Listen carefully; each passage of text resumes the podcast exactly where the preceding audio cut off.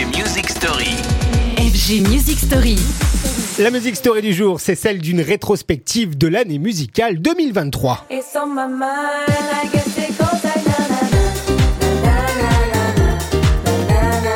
Et le moins que l'on puisse dire, c'est que 2023 aura été riche, permettant l'émergence de nouveaux talents, de nouvelles sonorités, mais aussi de nouvelles tendances. Une année électro que l'on déclinera donc toute cette semaine, à commencer par celles et ceux qui ont incarné justement ce renouveau, cette fraîcheur. Leur credo, un très bon son, bien sûr, doublé d'une totale proximité avec le public. Une scène souvent anglaise d'ailleurs, soulignons-le, labourée par une nouvelle star que tout le monde s'arrache. J'ai nommé Fred Again.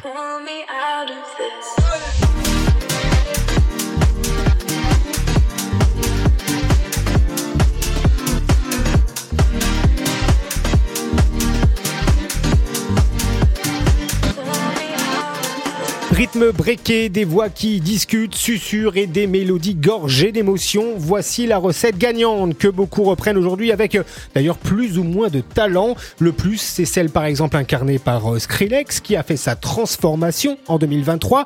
Mais le renouveau a aussi surgi sur des sons bien plus techno, incarnés par un animal à moitié du duo Tale of Us. Lui, c'est bien sûr les réseaux sociaux qu'il a envahi avec euh, ses concerts ô combien immersifs, hyper remarqués tout au long de l'année, ou encore avec ses titres comme le très beau Eternity.